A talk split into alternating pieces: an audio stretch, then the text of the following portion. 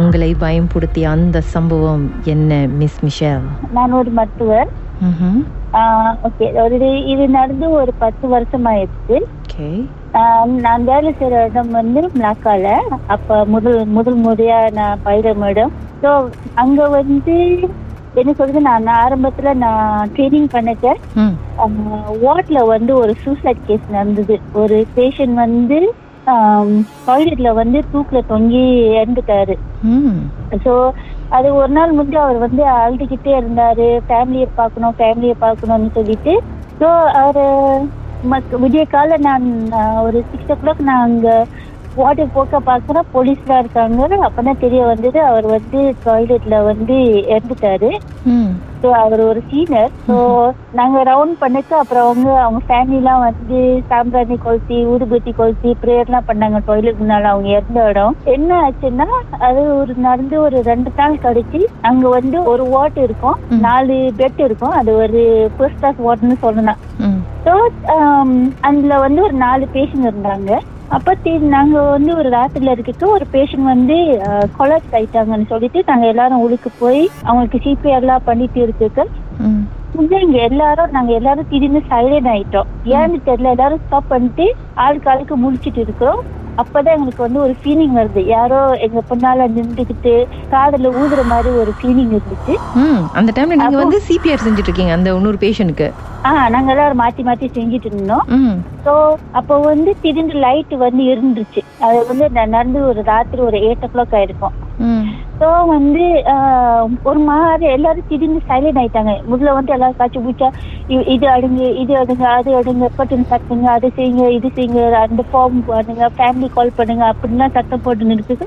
அப்ப திடீர்னு ஒரு சைலண்ட் வீடு சைலண்ட், ஒரு சத்தம், மூச்சுக்கு சத்தம், ஒண்ணுமே இல்லை. லைட்டும் இருண்டு போச்சுன்னு சொன்னீங்க, லைட் ஆஃப் ஆயிடுச்சா என்ன? அதுவும் சொந்தமா ஆஃப் ஆயிடுச்சு. இன்னும் அரண்டு போயிருப்பீங்களே.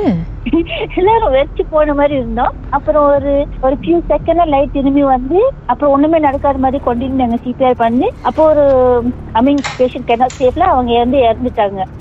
அப்புறம் பார்த்தா மாத்தி அந்த 2 நாள்ல வந்து அதுல அந்த வார்ட்ல இருந்த 4 பேரு எல்லாரும் மாத்தி இறந்துட்டாங்க. அப்புறம் நாங்க எல்லாரும் அப்படி பேஷண்ட் எல்லாம் செட்டப் பண்ணிட்டா நாங்க கவுண்டர்ல உட்காந்து நாங்க எல்லாரும் பேசிட்டு சில நேரம் அங்கேயே தூங்கிடுவோம் கவுண்டர்ல. அப்ப வந்து நான் என்னோட ஃப்ரெண்ட் அப்புறம் 2 nurse பாருங்க வந்து அதுல உட்காந்து இருக்க திடீர்னு யாரோ என்ன வந்து டோப்பால வந்து தள்ளி விட்ட மாதிரி இருந்துச்சு. அது வந்து அந்த ரவுண்ட் பண்ற சேர்ல ஆபீஸ் சேர் மாதிரி அப்படியே ஜர்க் ஆகி முழுக்கு விழுந்த மாதிரி இருந்துச்சு.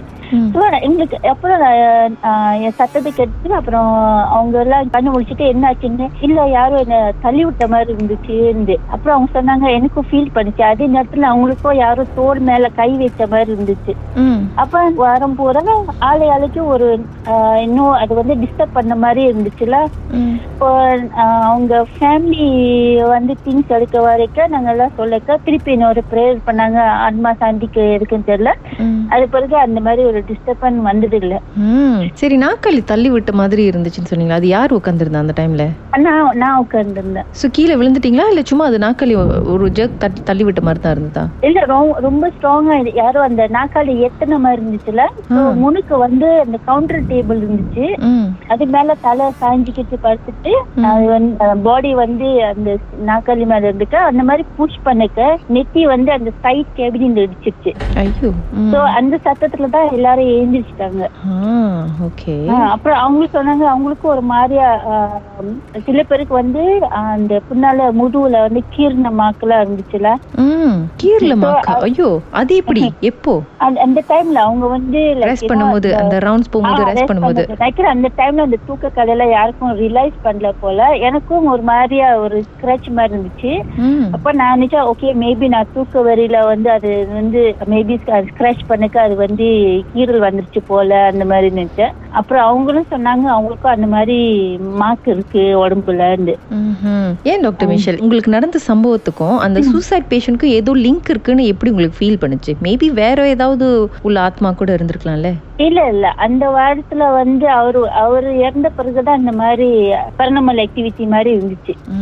அதுவும் எஸ்பெஷலி அவரு இறந்த அந்த கட்டில் அந்த டாய்லெட்ல போய் பாய்க்கிறவங்க கூட பேஷண்ட் சொல்லுவாங்க அந்த ஒரு உருவம் இருக்கு. அந்த உருவம் பார்க்க எப்படி இருந்துச்சா?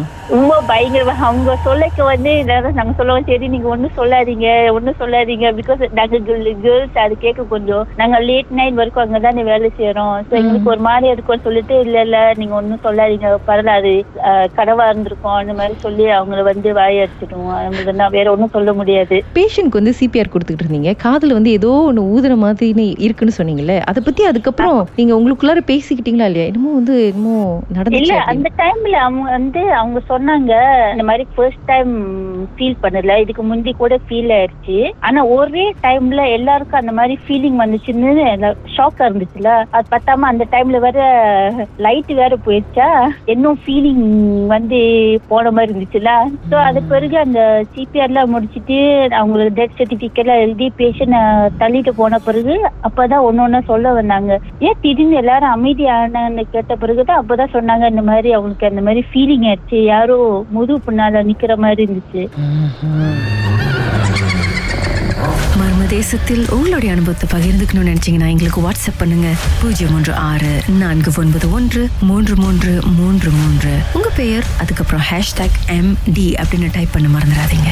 மர்ம தேசத்தில் இடம்பெற்ற கதைகளை மீண்டும் கேட்கணும் அப்படின்னு நினைச்சீங்கன்னா ஷாக் என்ற ஆப்லயும் இருக்குங்க. SYOK லாங்குவேஜ் செட்டிங் தமிழ்னு செட் பண்ணுங்க, சர்ச் பட்டன்ல மர்ம தேசம்னு டைப் பண்ணுங்க. ஷாக் காஸ்ட் பக்கத்தில் மர்ம தேசத்தில் இடம்பெற்ற எல்லா கதையும் நீங்கள் கேட்கலாம்.